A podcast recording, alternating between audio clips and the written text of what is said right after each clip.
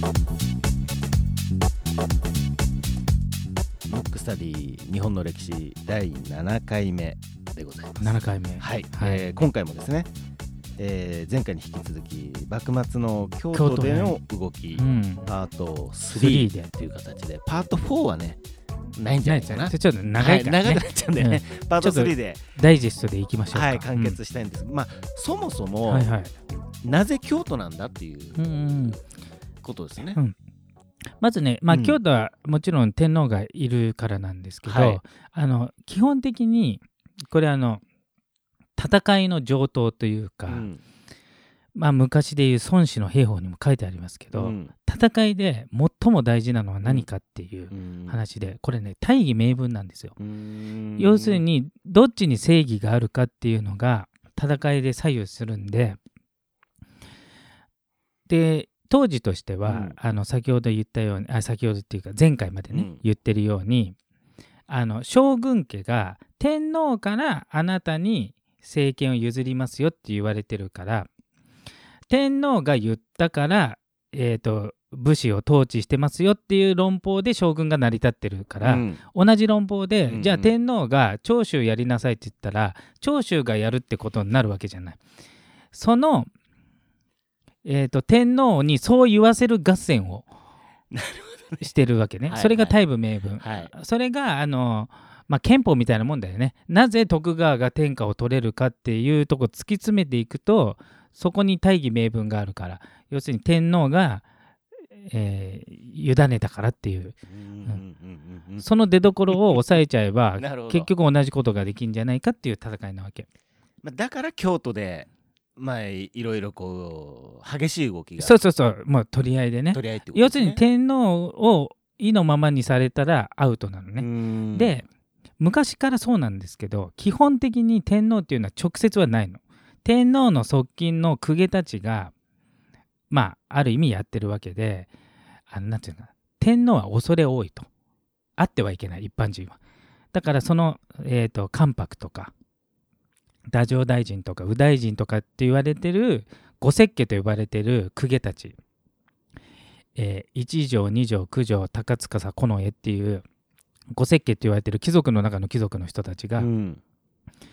この人たちが天皇と喋れる位置にいるんで、正式に言うとこの人たちの取り合いなわけ。なんかでもそういうのはちゃんと変な話律儀に守る、そこがすごい。だから、長州の鍵がだから拉致しようとはしたことはあるけど、一般的にはちゃんと律儀に守ってるって。そうですよね。なんか、あちこちそれこそ街でもうバッサバッサやってるけど、そこはちゃんとしてるんだなっていうね。そこを抑えてやろうとして、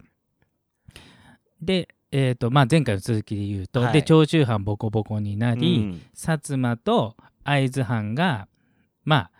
京都を抑えたと。ただもともと会津はもう将軍べったりなんで、というか将軍の親戚だからね、バリバリ幕府側でも、薩摩っていうのは幕府そのままっていうのは良しとしてないわけ。幕府が残るにしても公武合体だから、幕府独裁はダメだぞって言ってるから、そもそも思想が違うけど、たまたま過激な長州を共通の敵としてやっつけただけだから、この2つも別にそんなに仲良くないというか。なるほどですね。った時に、西郷とかが京都で中心に活躍するんですけど、った時にじゃあどうするかってなった時に、まずこのままいくと長州とかがいなくなって、薩摩一つの藩単独だけだと幕府は倒せないっていうのは分かってるんで、で他の藩見てもやっぱりこう虚弱というか、要するに志がない、長年平和に過ごしてるか事なかれだから、最後叩きながらも、やっぱりもし幕府を抑えるとしたら長州しかないなっていうのはうすうす分かってたわけ。だ時に一回ちょっと幕府が復活しちゃったから、長州征伐っていうのに出ることになったわけ。京都で暴れまくってたから、もうついに長州本国をぶったたいて長州ごとなくそうとして将軍が出ていったっていう。でそこにいろんな班も徴収征伐っていうのに行くと。その時なぜか、あまりに優秀すぎて、まあその総大将は名目上将軍家の人になりますけど、うんうんうん、まあ、実質上のトップは西郷がなったの。薩摩藩家臣なのに、うん、薩摩藩飛び越えて、うん、将軍の軍隊のもう、うん、まあ、事実上の責任者が西郷になったっていう、うん、それもいわゆる大出世ですよね。大出世、うん、よく誰にこう引っ張られたんですか？やっぱり、うん、その周辺で動いてた時に、まあ、公家とか、うん、もうあまりにも有能すぎちゃって、うん、ちょっと一目置かれるのと、うん、あとやっぱり体つきもねいいからいかにも普通じゃないっていう、うん、まあ、目立つっていうことですね。そうそうそう、もうビジュアルからってことですね。そう、あと政治力もやっぱすごいし、あと人望、うん、人から好かれる力っていうのが、うん、まあ多分日本史史上最もすごい人かもしれないっていう、うん。で、まあ、長州本国をやっつけようってことで、その時に、まあ、攻め込むわけですよ。でそのね幕府が攻め込んだタイミングで長州が外国4カ国に攻められるっていうのは同時に起こされちゃったわけ。でなんでかっていうと、うんうん、尊王攘夷っていうのを掲げてたから、うん、まず尊王は天皇をやるでしょ、うん、で攘夷だから外国をやっつける、うん、で攘夷やる言いながら幕府はできないわけ、うん、なんでかっていうと向こうの方が強いの知ってるから、うん、戦っても勝てない、うん、けど天皇に約束しちゃったわけ。外国打ち払いますよぐらい、当時の孝明天皇って外国人が大嫌いだったわけ、うん、めちゃくちゃなんていうの怖い人たちだとこう病的に思っちゃってるから、ね、うん、それが神聖な神の国の日本に上がること自体も許されないみたいな、うん、もうすでにまあペリーも上がってんだけど、うん、それはちょっと内緒にしといて、うん、まあ上がらせませんよって言いながら、うん、やっつけますよって言ってながら、うん、まあ、やっつけられないじゃない、うん、どう考えたって反撃されてボコボコにされるの目に見えてるから、うんうんうん、で長州は、まあ、過激なんで、まあ、やっつけられると思ったのか、うん、とあとまあ幕府を困らせたいっていうのもあったと思うんだけど、うん、下関ってちょうど関門海峡っていうのがあるから、はい、ちょっと細いのね。そこから瀬戸内海にこう入っていって京都とか行くんだけど、それを通る可愛いことにさすがに軍艦は手出せないから、うん、商船普通の荷物運んでるやつを砲撃したわけ、うん、そしたら反撃を食らったわけよそのタイミングと、うん、長州のこと攻めていく幕府軍が重なっちゃったわけだから、長州がもうボロボロになっちゃったわけ、うん、要するに日本国内からも攻められ、外国からも攻められ、しかも4カ国、うん、同時に攻められたから、うん、だから毛利家、うん、殿様もビビっちゃって、うん、もうこんなの潰されるから、うん、もうとっととまあその過激派のやつらのせいにして、あいつらがやりましたと、であいつらは自分たちで処理しましたってことで切腹命じたりして、過激派全員追い落とされたわけ、うん、でそれが長州内の、まあ、クーデターみたいな感じで、それが長州の過激派たち以外の人たちを続論党っていうんだけど、要するに続論党っていうのは幕府に従順で盾つきませんみたいな、もうおとなしくします派が出てきて、うん、で、過激派のやつを自分たちで内々に処理して、だからもう攻めるのはやめてくださいと。で幕府も分かったと、もうじゃあそいつらじゃあ首を差し出したらいいよっつって、うん、首を差し出して収まったわけ、うんうん、で西郷も長州藩自体がなくなってしまうと、うん、幕府がまた一つ強くなっちゃうから、そこまでは望んでないから、そこでまあ手打ちというか終わったわけね。なるほど。でその時に出てきたのが、ここから高杉晋作が出てくるわけ。いよいよ高杉晋作は、うん、超過激派すぎて、うん、その一連の過激行動は、うん、牢屋に入れられてできなかったのを、うんうんうん、藩内で過激派全員殺された中、うん、桂小五郎は生きてたんだけど行方不明なわけ、逃げてるから、ね、うんうん、あの人もいたら殺されてたんだけど、うんうんうん、で高杉は一人牢屋から出て一人で、やっつけると、うん、長州のそのおとなしい人たち、うん、要するに過激派を殺したやつらをもう一度殺してっていうかひっくり返して、うん、長州藩もう一回過激の藩にするっつって一人で立ち上がったわけ、うん、でその前に高杉晋作ってその前に騎兵隊っていうのを作ってるのよ、うん、長州で、うんうん、で騎兵隊って何かっていうと既存の武士階級っていうのは平和ボケしちゃって全然役に立たないと、うん、だから町人とか商人とかの次男坊長男は家継ぐから、うん、次男坊三男坊でちょっと志のあるやつ、うん、強いやつで軍隊を作ろうっていう、だから武士以外のやつも入った軍隊のことを騎兵隊っていうわけで、騎兵隊の中でもいろんななんとか隊なんとか隊って分かれてるわけ、うんうんうん、で、で自分が作ったから騎兵隊のとこにいたわけ。今からもう一回その賊論党をやっつけて、うん、長州を討幕の藩にするから、うん、お前ら協力してくれって、うんうん、そしたらするわけねえだろ殺されるしみたいなまあそうなりますよね。お前作ったのかどうか知らないけど最近見かけないからだから分かんないわけ、うん、レジェンドだけで。なるほどで当時騎兵隊の責任者は後々総理大臣やる山縣有朋なわけ。の人ってある意味良識派なんで、うん、負ける戦は絶対やんないわけ、うん、だって一人だからね、一、うん、人でやろうとしてて、うん、藩全体はもうやっと幕府もね、うんそうですね、うん、戻ってくれたし落ち着いて、うん、また過激なこと言って今度こそ潰されるしお前よく生きてたなレベルだから、うんうん、でも諦めずに、うん、じゃあお前らがやんないんだったら俺一人でもやるって一人でこう行こうとしたんだけど、うん、唯一高杉晋作の古文中の古文、うん、一番古文だった伊藤博文だけは、うん僕はついていきますって言って、うん、その時伊藤博文は力士隊って言って相撲取りばっかりの軍隊を持ってたそう面白いですね、うん、でそれの20人だけは味方になりますって、うん、20対多分1万人ぐらいの戦いで、うん、高杉がもう大活躍して、うん、革命成功しちゃうわけよ、うん、ひっくり返しちゃうわけ、うん、でもう一度そのおとなしく塩派を処刑して、うん自分が事実上のトップに立って、うん、長州藩を過激派にするわけ、うん、で外国とかの交渉も、うん、4カ国ねボコボコにされて降伏したわけ、うん、で降伏した時に、うん、じゃあ賠償金を払うっていうことで、うん、一応砲撃をやめてもらったんだけど、うん、もう払える額じゃないわけ、うん、で高杉が代表団に、祭り上げられて、うん、じゃあお前交渉してこいって言ってた時に急になんか昔の古事記とかの、うん、もう外人が何も分かんないのを延々朗読し始めて、うん、もうこいつが気狂ったかぐらいの立ち振る舞いをして、うん、で相手をちょっと度肝に抜かれたわけね、うん、こいつはなんか交渉に来たのになんか意味の分かんないことをずっとやってるぞとで当時の通訳の相手方の通訳、うん、アーネスト佐藤っていう人がいて、うん、その人の日記が残ってるんだけどあまりのことにびっくりして、うん、まるで魔王のようであったって言って、うん、もう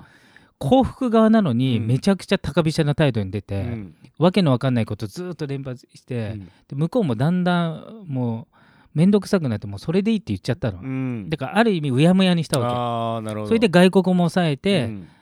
で藩内もまとめて、うん、で討幕に向かうぞってなった時に、うんうん、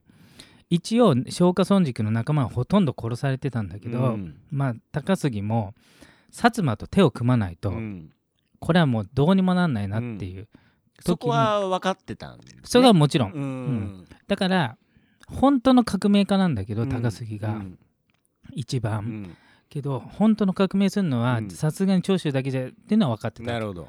し一応京都では高杉はいなかったのね、うんうん、だからその薩摩のいざこざはまあ話だも当然ね仲間殺されたけど知ってるけど、うん、当事者ではないからなるほどじゃあそんなにまあある意味怒り浸透ではなかったってことですね多分もうちょっと上の段階で考えてたのかなって高杉はでそのタイミングで桂も戻ってきたわけ逃げ回っててやっと戻ったと、うんで桂と高杉、うん、ただ高杉はその後もう結核だから、うん、そのまま病死しちゃうんで、うんうん、事実上、桂が戻ってきたそのタイミングね、うん、でとりあえず、まあ、このまま、まあ、流れ的に討幕しないともう長州藩もダメだし日本もダメだと思ってて、うん、その頃にはやっぱりちょっと幕府も当初よりは弱ってる、うん、でそのタイミングでそうは思ってるけどでも桂ももろ京都で当事者だから、うん、まだ怒ってるわけ、うん、もうなんか薩摩と組むぐらいだったらもう長州潰れてもいいわぐらい、うん、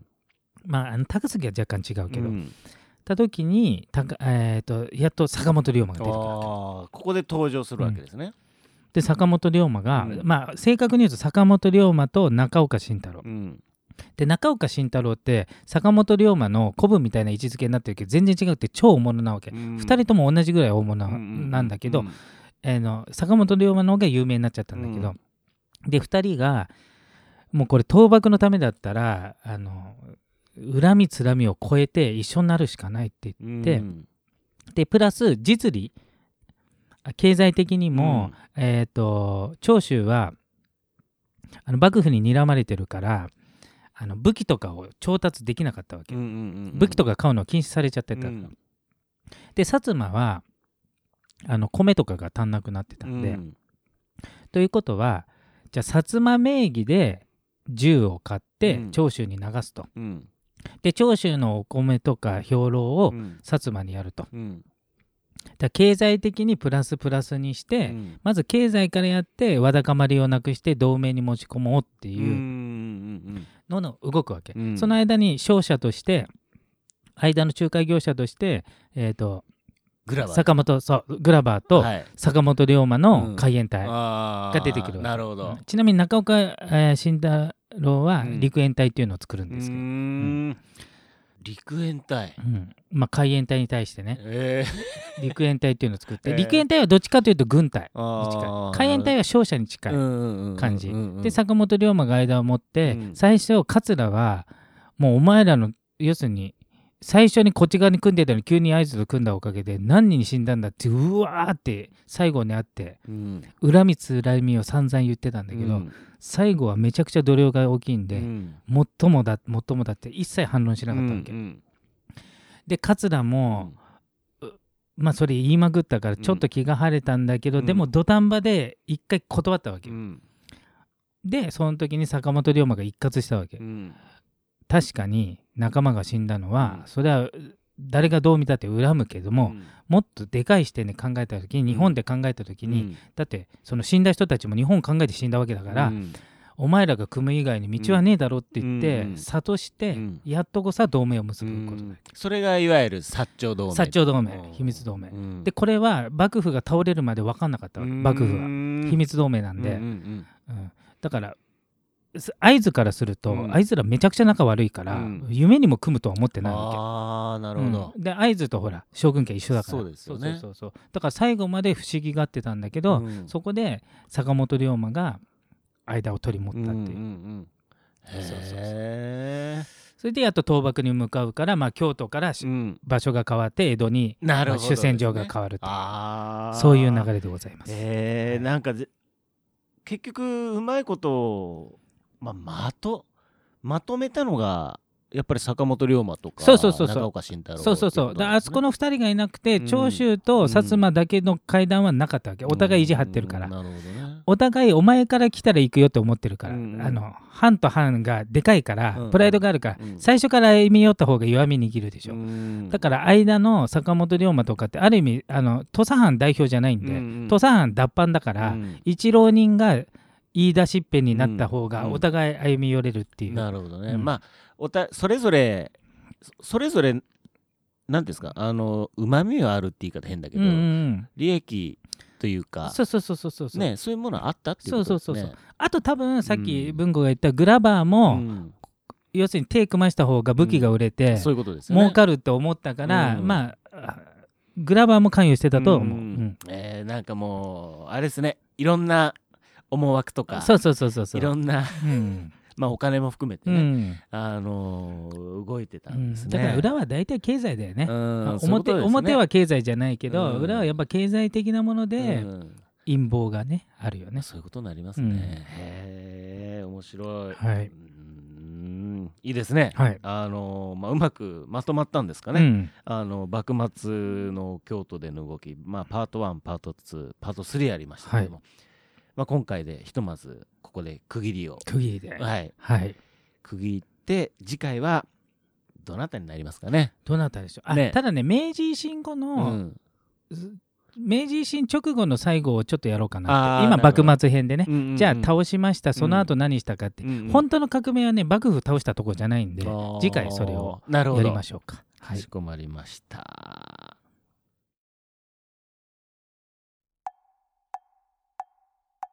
むくむくラジオだべ、むくむくラジオだべ、むくむくラジオだべ。